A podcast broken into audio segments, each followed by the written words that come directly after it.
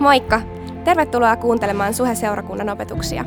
Me toivotaan, että näistä on hyötyä sun elämässä ja arjessa. Muistathan, että sä oot myös aina tervetullut meidän sunnuntaitilaisuuksiin Kalliossa ja Tikkurilassa. Lisätietoa Suhesta ja Suhen sunnuntaista löydät osoitteesta www.suhe.net. Nauti opetuksesta! Voit istua alas, niin kuin teetkin. Tervetuloa Suen sunnuntai mun puolesta.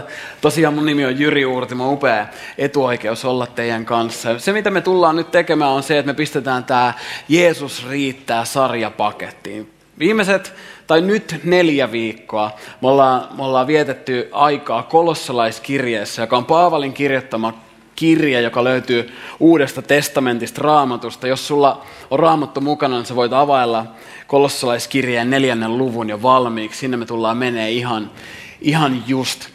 Ja on mielenkiintoista, että kun me, me tänään mennään tähän neljänteen lukuun, niin mielenkiintoisesti tämä luku oikeastaan tiivistää, paketoi kaikki ne teemat, mistä me ollaan puhuttu suhen sunnuntaissa tämän syksy, koko syksyn ajan – ja, ja mun mielestä hauskaa siinä on se, että me ei suunniteltu sitä. Me ei, me ei, me ei tehty vuoden alussa semmoista suunnitelmaa, että, hei, että, että syksyn viimeinen saarna tulee kolossalaiskirjeen neljännestä luvusta, koska se paketoi kaiken sen, mistä siihen asti on puhuttu. Va, vaan mä ajattelen, että on tämmöistä Jumalan hyvää huumorintajua, että me tehdään suunnitelmia ja sitten lukiessamme tätä lukua me yhtäkkiä tajutaan, että hei vitsi, täällä on kaikki nämä jutut, mistä me ollaan tämän syksyn aikana puhuttu. Ja, ja tämä on yksi niitä syitä, minkä takia henkilökohtaisesti mä rakastan raamattua. Mä rakastan raamattua, koska se on kirja, joka on jatkuvasti täynnä yllätyksiä, josta jatkuvasti tuntuu löytyvän uutta. Nyt tätä kolossalaiskirjettä tutkiessa, tätä, tätä, tätä sarjaa valmistellessa, mä oon henkilökohtaisesti keskittynyt näihin teemoihin, mistä nyt on tuntunut, että, että Jumala haluaa puhua rakkaudesta ja siitä, mistä me tullaan tänään puhua en paljasta sitä vielä, mutta, mutta, mutta mielenkiintoisesti samaan aikaan kun on lukenut näitä, näitä lukuja, niin, niin sieltä onkin noussut pintaa uusi teema taas.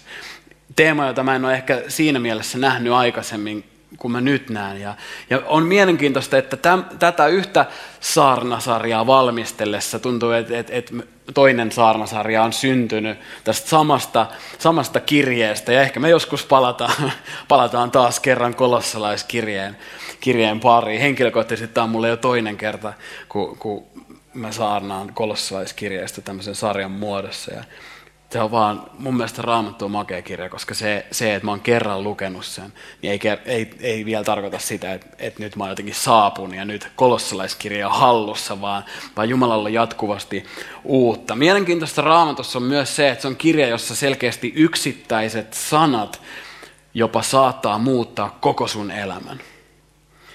Mielenkiintoisesti raamattu on kirja, jossa saattaa olla niin, että, että niihin vähäpätöisimpiinkin sanoihin, tai niihin, mitkä tuntuu vähäpätöisimmiltä, on yhtäkkiä ikään kuin piilotettuna kokonaisia maailmoja. Ja mä uskon, että me saadaan nähdä se tänään. Kun me tullaan tähän nyt tähän neljänteen lukuun, tämä on tämän kolossalaiskirjeen viimeinen luku, tämä Paavali päättää tämän kirjeen tähän lukuun, mutta meidän täytyy olla tarkkana huomata, pitää mielessä, että me ei lueta mitään mitä tahansa kirjeen lopetusosuutta, vaan tämä neljäs luku pitää itse asiassa sisällään koko kristillisen elämän avaimen. Katsotaan, huomaat sä sitä. Lähdetään lukemaan yhdessä kakkosjakesta eteenpäin. Paavali kirjoittaa kolossalaisille. Rukoilkaa hellittämättä, valvokaa rukoillen ja kiittäen.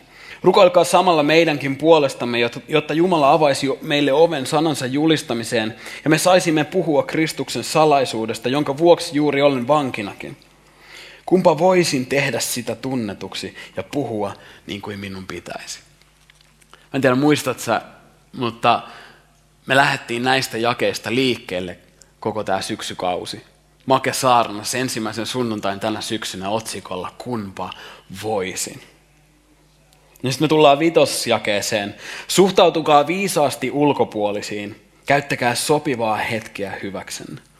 Tämä jae vie meidät taas kadonneen jäljillä sarjaan.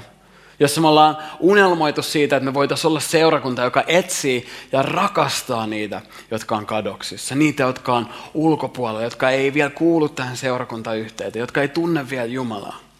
Me ollaan unelmoitu siitä, että me voitaisiin olla seurakunta kadonneen jäljellä. Ja tärkeää on huomata, että Paavali sanoi, että käyttäkää sopivaa hetkeä hyväksenne. Meidän täytyy muistaa, että meillä ei ole aikaa hukattavaksi. Meillä, on, meillä ei ole yhtään aikaa tuhlattavaksi täällä maan päällä. Jeesus sanoi, että satoa on paljon. Yksi saarnaaja avasi tätä tähän päivään sanoen, että, että, että sato on niin valmis, että se ei ole enää edes hauskaa. Käyttäkää siis sopivaa hetkeä hyväksenne. Ja jakeessa kuusi, puhukaa aina ystävällisesti, kuitenkin sananne suolalla höystäen. Teidän on tiedettävä, miten kullekin vastaatte. Ja tämä on myös aihe, josta me ollaan tänä syksynä puhuttu paljon, koska kristityt ei ole ollut välttämättä tunnettuja siitä, että he aina puhuu ystävällisesti ja vähän höystää sanojaan suolalla, vaan meidät on usein tunnettu siitä, että me heitetään ihmisiä suolalla silmiin tai, tai jopa kaukaa ammutaan suolapanoksilla ihmisiä. Ja toivotaan, että nyt kun totuus osuu, niin sitten elämä muuttuu.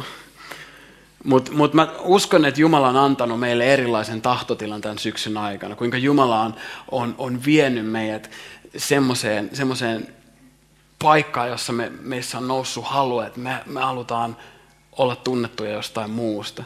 Me halutaan olla tunnettuja rakkaudesta. Me halutaan olla ihmisiä, jotka aina puhuu ystävällisesti. Ja lisää pikkasen suolaa. Suolaa sirotellaan kaduille tälleen, tälleen talvisin sulattamaan jäätä. Mä uskon, että ystävällisyys, rakkaus ja sitten se sopiva suola sulattaa kovimmankin jää ihmisissä. Mutta se on nimenomaan ystävällisyys, se on nimenomaan rakkaus. Ja jakeesta seitsemän luetaan vähän pidempi pätkä. Kaikesta, mikä koskee minua, teille kertoo rakas veljemme Tykikos, uskollinen palvelija ja työtoverini Herran työssä. Lähetänkin hänet luokseni juuri sitä varten, että saisitte tietää, mitä meille kuuluu, ja että hän rohkaisisi teitä. Hänen mukanaan tulee uskollinen ja rakas veljelle, veljemme Onesimos, joka on teikäläisiä.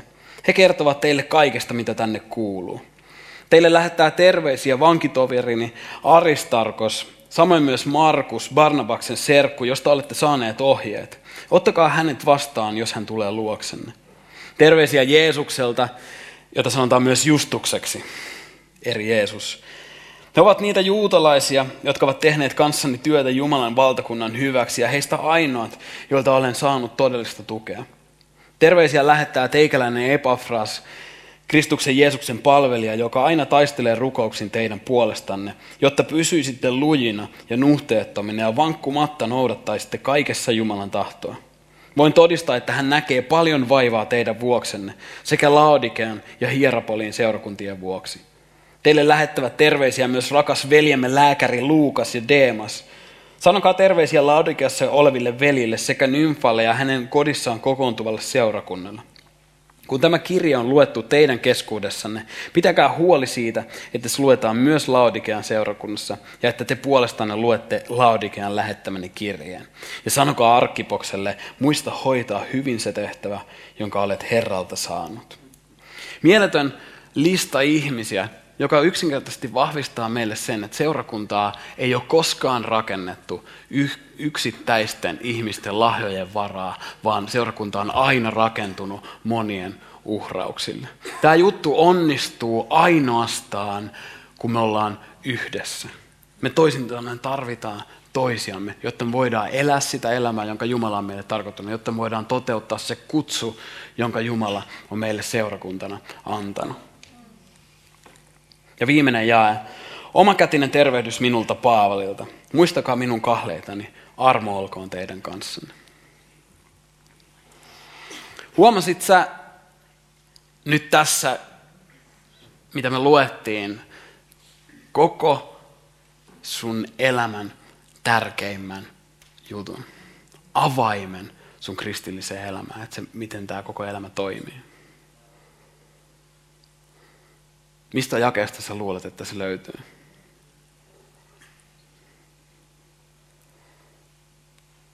Mä autan sua, se löytyy, se ei ole terveisiä Jeesukselta.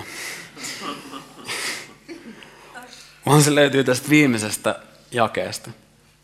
Ja itse asiassa tästä viimeisestä lauseesta, joka on armo olkoon teidän kanssanne. Armo olkoon teidän kanssanne. Tämä on tämmöinen helposti ohitettava loppulause, jonka ainakin mä oon ohittanut ties kuinka monta kertaa. Et se, on, se nyt on se viimeinen lause, ei silloin mitään merkitystä. Se on vähän semmoinen, niin että moikku ja nähdään ensi viikolla tyyppinen kohta. Sitten mennään seuraavaan. Olisikohan Paavali kirjoittanut, että moikku? No joo, ei liity tähän asiaan mitenkään. Mutta, mutta mä oon niin monta kertaa mennyt tämmöisten kohtien ohi.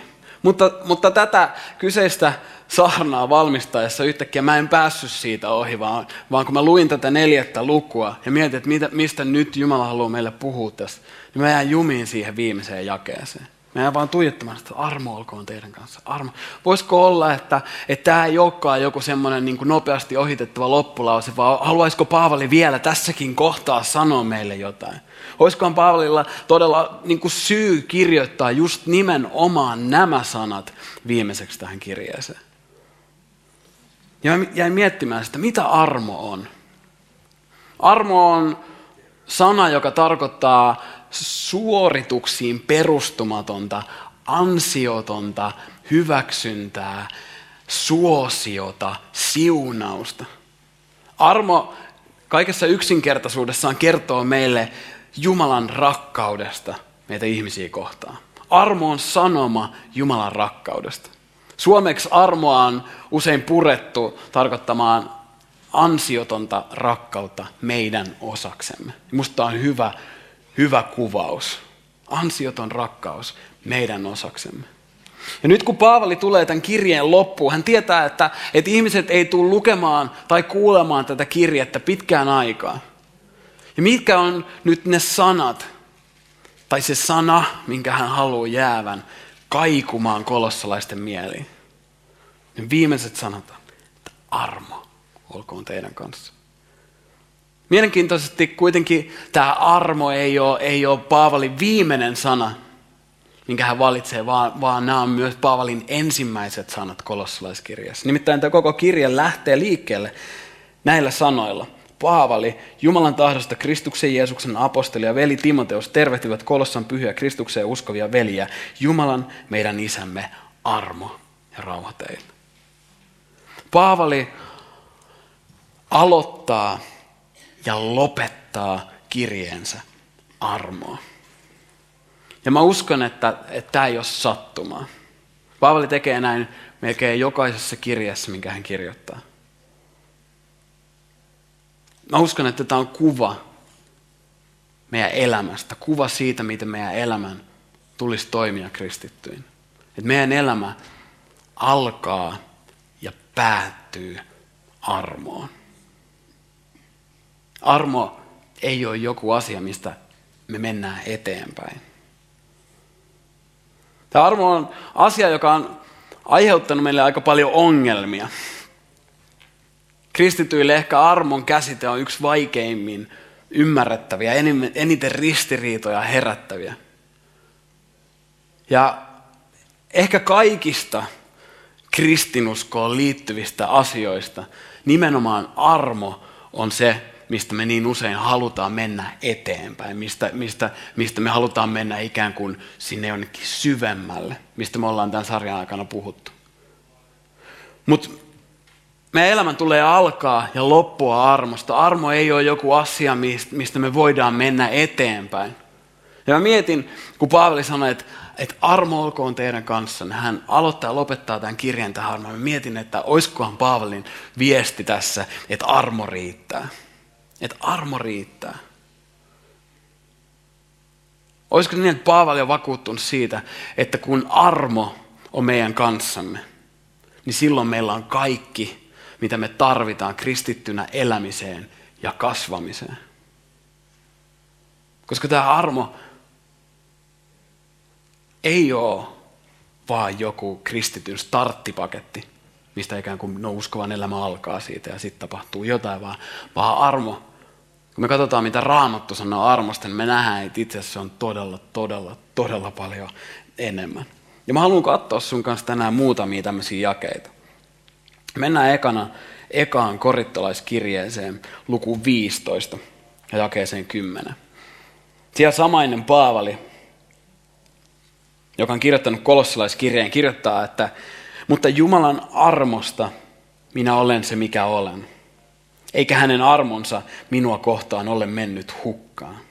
Olen tehnyt enemmän työtä kuin kukaan heistä, en tosin minä itse, vaan Jumalan armo, joka on ollut voimani. Armo on siis meidän voima. Kuinka usein me luotetaan uskoontulon jälkeenkin meidän, meidän esimerkiksi voimana joihinkin muihin asioihin kuin Jumalan armoa. Me tarvitsen voimaa. Mistäköhän mä sitä saisin? Ja me etsitään kaikkialta muualta paitsi armosta. Tai me ajatellaan, että okei, että, että, että, että mä tarvin Jeesuksen plus joitain muita asioita. Tai kun me ajatellaan meidän vanhurskautta, eli sitä, että me ollaan, millä tavalla me ollaan Jumalan edessä kelpaavia, hyväksyttyjä. Niin kuinka paljon me ajatellaan sitä, että, että se miten tämä juttu toimii on se, että, että me tarvitaan Jeesus plus meidän kuuliaisuus. Jeesus plus meidän hyvä elämä. Mutta armo pilaa tämän, koska armo kertoo sulle sanomaa Jumalan rakkaudesta, että Jumala rakasti sua vielä, kun sä olit syntinen, tai jo kun sä olit syntinen. Ja jos Jumala on rakastanut silloin, kun sä oot ollut raamatun mukaan hänen vihollinen, niin mun olisi vaikea ajatella, että, että se Jumalan rakkaudellinen asenne suhun muuttuisi jotenkin siinä kohtaa, kun susta on tullut hänen perheenjäsen. Kuinka paljon me luotetaan joihinkin muihin asioihin kuin Jumalan armoon meidän toivona. Toki mä mietin äsken, että, että jos, jos me ei luoteta armoon, niin onko meillä olemassa silloin toivoa? Koska miten, kun armo on meidän toivo, me voidaan sanoa rohkeasti, että, että paras on vielä eessä. Paras on jatkuvasti eessä. Että se ei ole joku Australia, Australiasta lähtenyt outo sanonta, että best is yet to come, vaan että, että se on todella totta, joka perustuu raamattuun, joka perustuu siihen, että, että, että, että, että, että Jumala on meidän puolella ja haluaa meille hyviä asioita. Vaikka elämässä tulisi mitä tahansa vastaan, niin aina on parempaa edessä. Mutta jos me poistetaan armo, niin yhtäkkiä onkin kyse meidän ansaitsemisesta ja milloin me tiedetään, että me ollaan tehty tarpeeksi.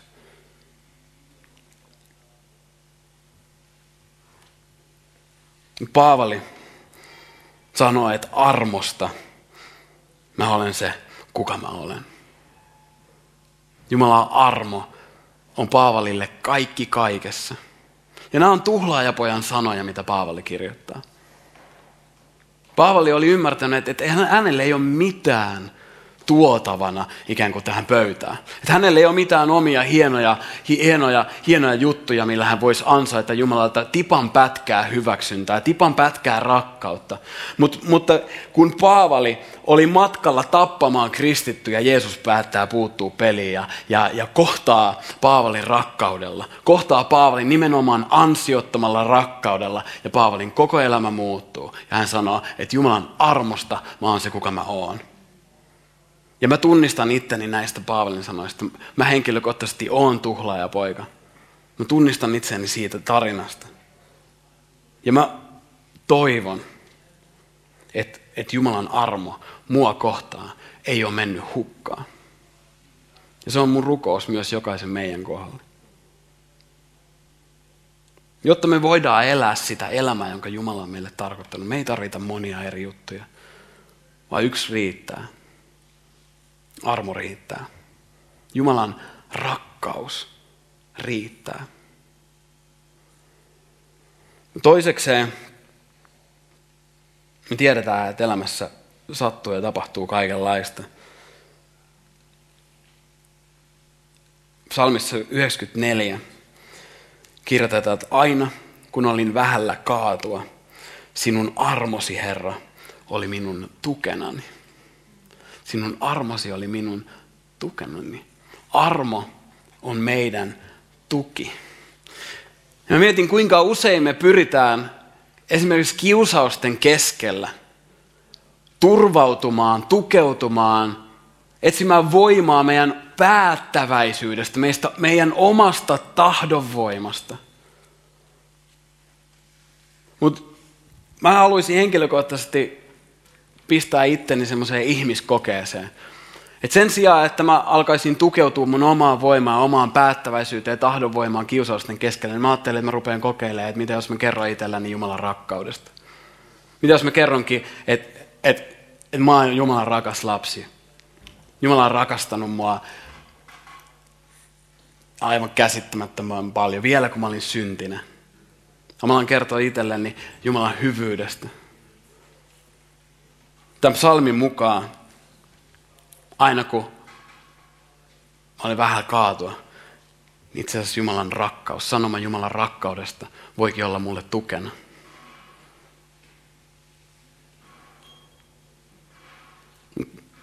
Mutta se ei jää siihen, vaan Raamattu kertoo meille, että armo on myös meidän vahvistaja.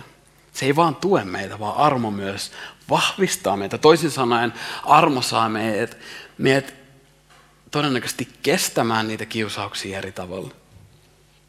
Hebrealaiskirjeessä luvussa 13 jakeessa 9 kirjoitetaan, että älkää antako kaikenlaisten vieraiden oppien johtaa itseänne harhaan – meidän sydämemme tulee vahvistua armosta, ei ruuista, jotka eivät ole ketään hyödyttäneet. Nämä hebrealaiskirjeen vastaanottajat oli alkanut luottamaan heidän vahvistuksena jo, joihinkin ihmisten tekemiin sääntöihin, jotka tässä kohtaa liittyy ruokaan. Ja tämä on jotain, jotain sitä samaa, missä kolossalaiset oli. He oli alkanut luottamaan myös siihen, että he tarvitsevat Jeesuksen plus jotain muuta. Et, et, et, et me tarvitaan vähän oppia tuolta, vähän, vähän osa, osa näistä, näistä juutalaisista käskyistä, mitä meidän täytyy vieläkin noudattaa, jotta me voidaan, voidaan vahvistua, jotta me voidaan olla hyviä, uskovia. Mutta hebrealaiskirjeen Tämä kirjoittaja sanoo, että meidän sydämemme tulee vahvistua armosta, ei ruuista, jotka ei ketään hyödyttänyt. Kaikenlaiset säännöt, kieltäymykset, semmoiset turvalliset raja-aidat ei vahvista meitä, vaan ainoastaan armo. Armo vahvistaa meitä. Armo muuttaa meitä. Sanoma Jumalan rakkaudesta muuttaa meitä. Jos sä et ole vielä ihan vakuuttunut, niin vielä yksi yksi raamatun kohta. Tiituksen kirje, luku 2, jakeesta 11 eteenpäin. Tiitus kirjoittaa, että Jumalan armo on näet ilmestynyt pelastukseksi kaikille ihmisille. Kaikille ihmisille. Joten mä toivon, että sä kuulet tänään, että olit sä sitten kuka tahansa, niin Jumalan armo on ilmestynyt pelastukseksi sulle.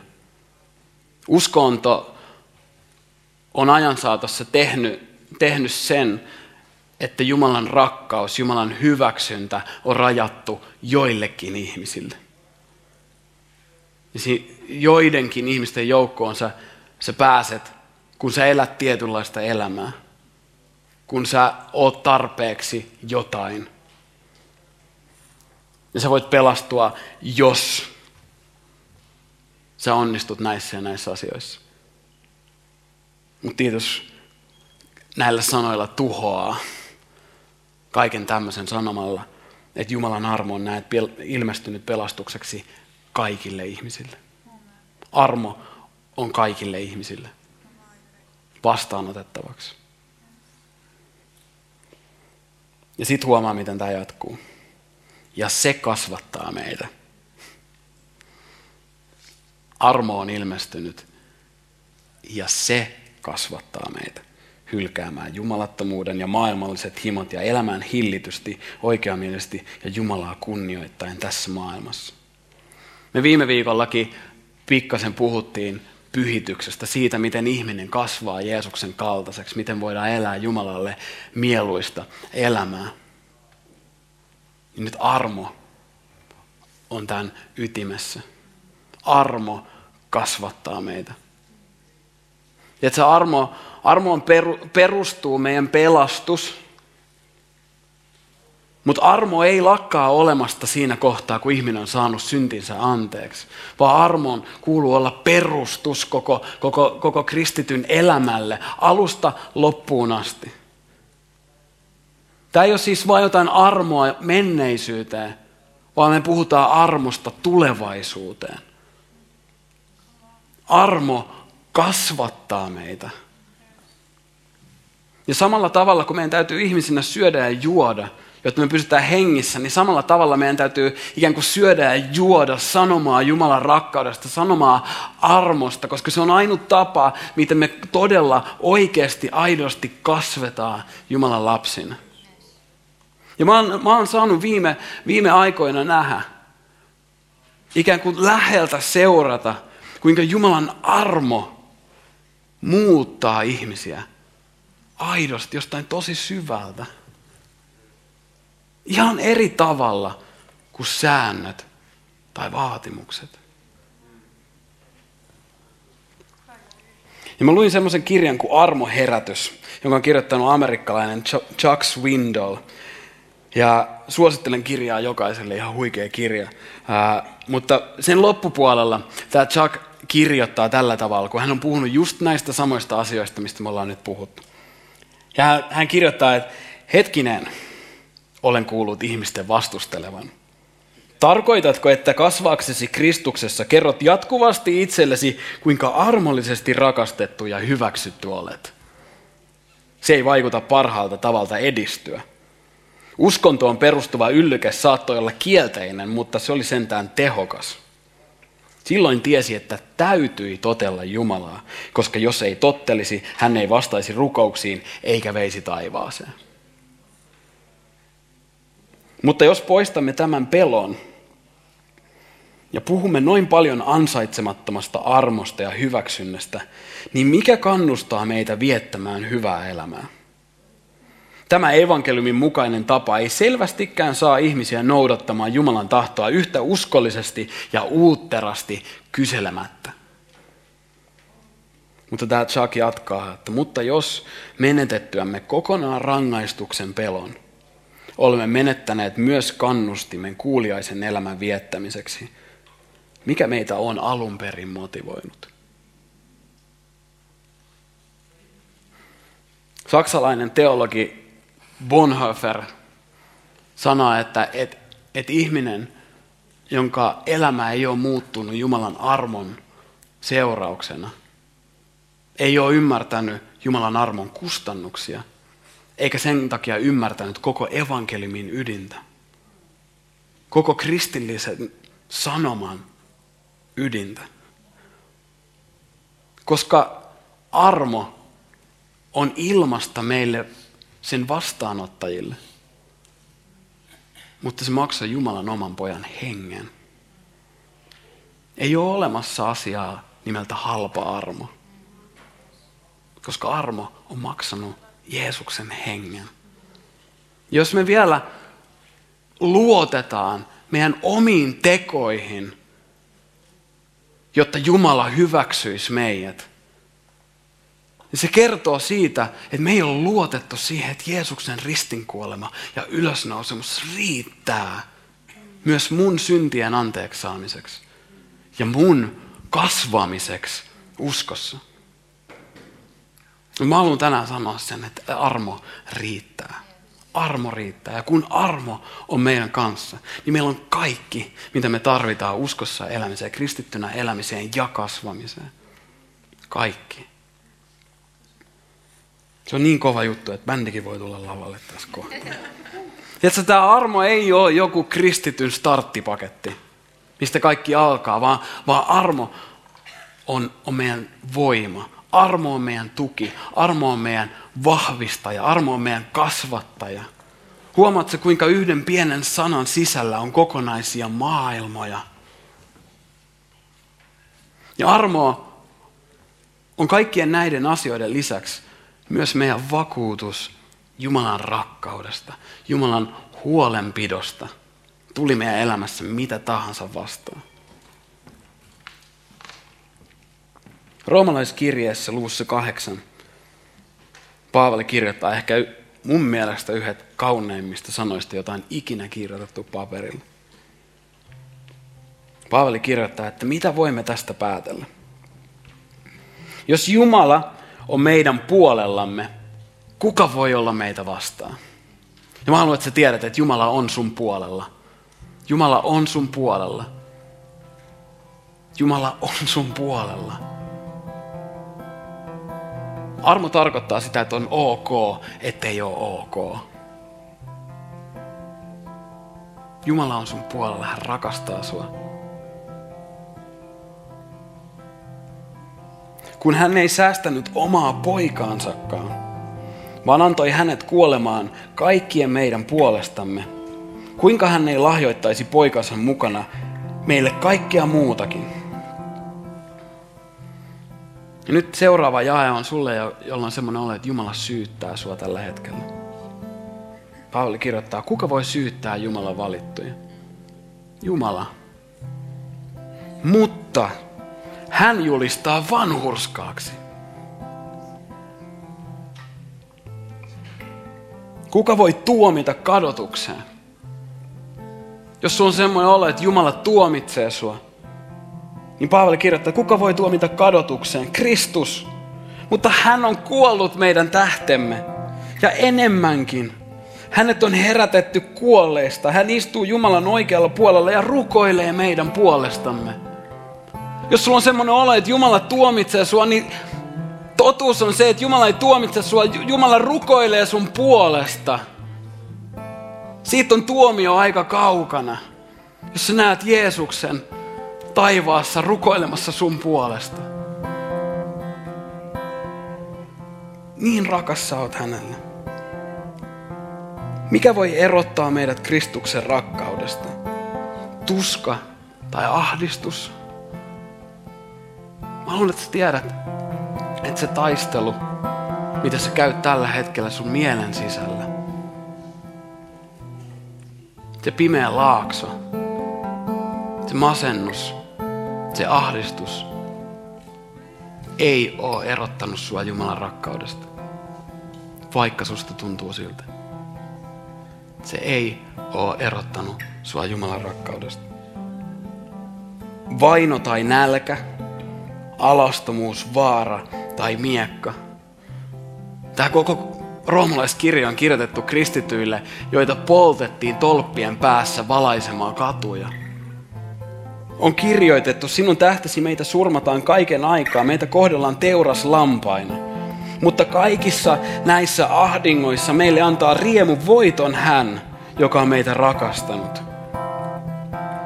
Joten Paavali päättelee, olen varma siitä, ettei kuolema eikä elämä, eivät enkelit, eivät henkivallat, ei mikään nykyinen eikä mikään tuleva, eivätkä mitkään voimat, ei korkeus eikä syvyys, ei mikään luotu voi erottaa meitä Jumalan rakkaudesta, joka on tullut ilmi Kristuksessa, Jeesuksessa, meidän Herrassamme. Tärkein asia, mitä sä voit ikinä oppia armosta, on se, että armo ei ole konsepti, vaan armo on henkilö.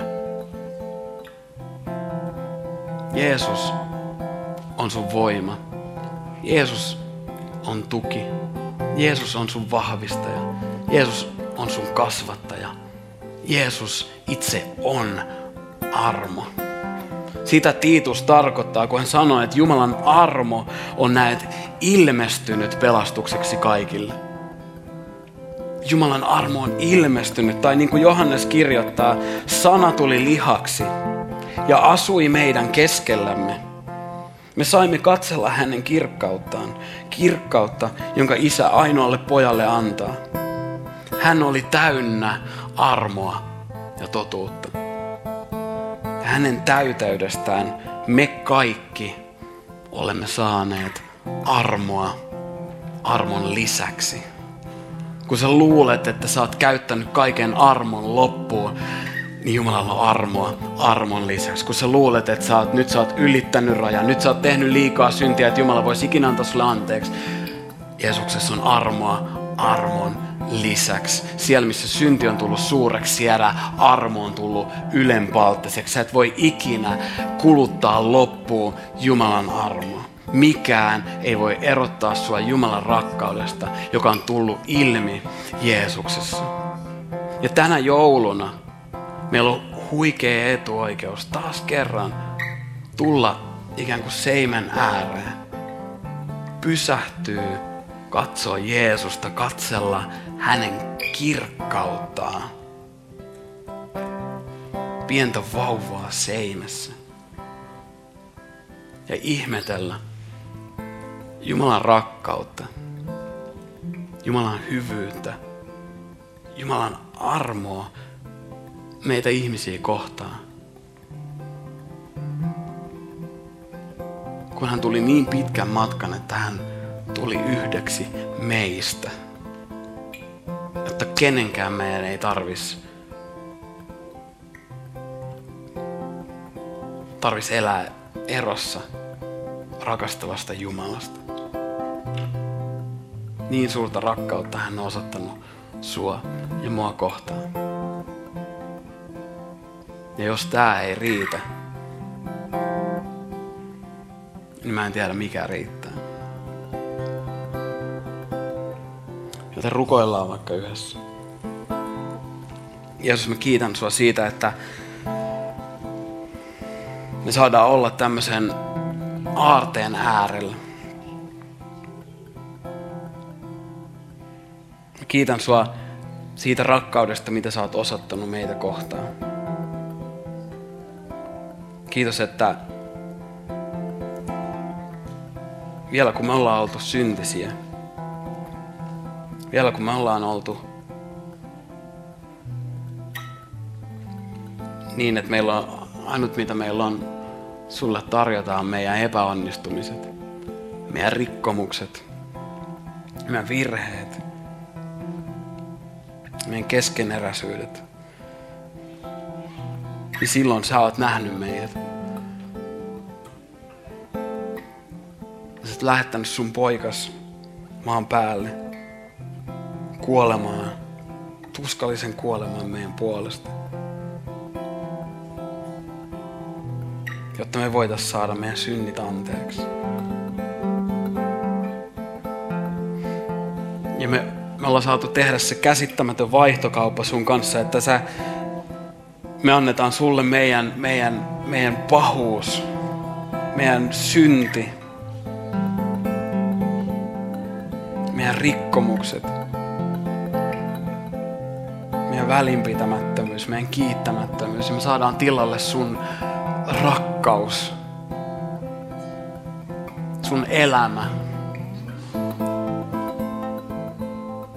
Mä pyydän Jeesus, että me voitaisiin olla, olla niitä ihmisiä, joiden elämässä sun armo ei mene hukkaa.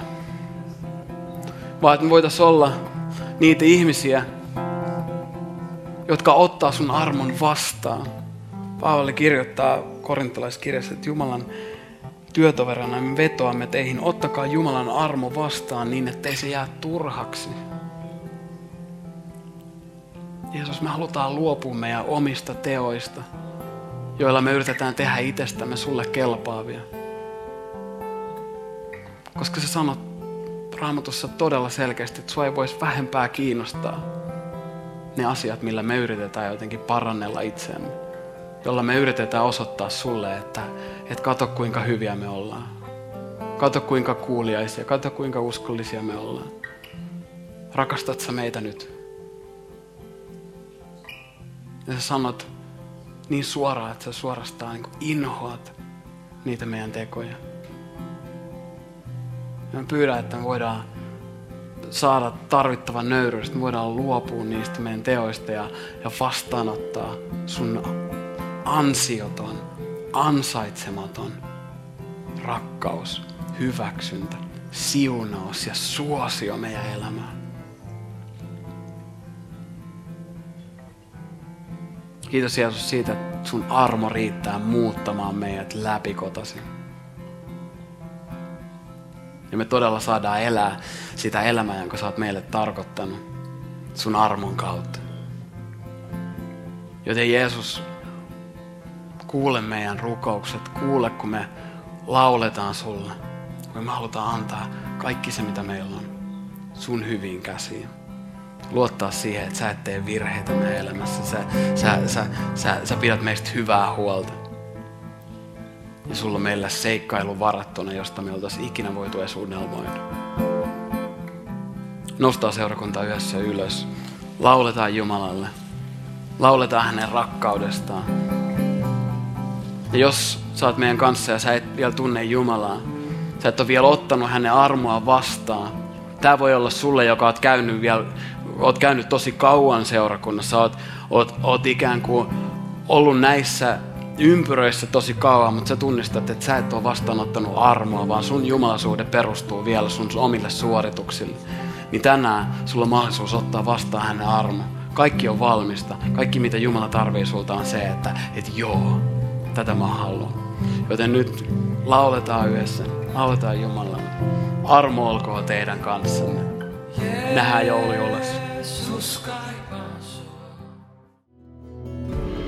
Kiitos, että kuuntelit. Ota rohkeasti yhteyttä, jos haluat tietää lisää suhesta. Sä löydät meidät Facebookista, Instagramista ja Twitteristä nimellä Suheseurakunta. Jos sä haluat olla mukana tukemassa tätä työtä taloudellisesti, siihen löydät ohjeet kotisivuiltamme osoitteesta www.suhe.net. Nyt mä toivotan sulle siunattua viikon jatkoa.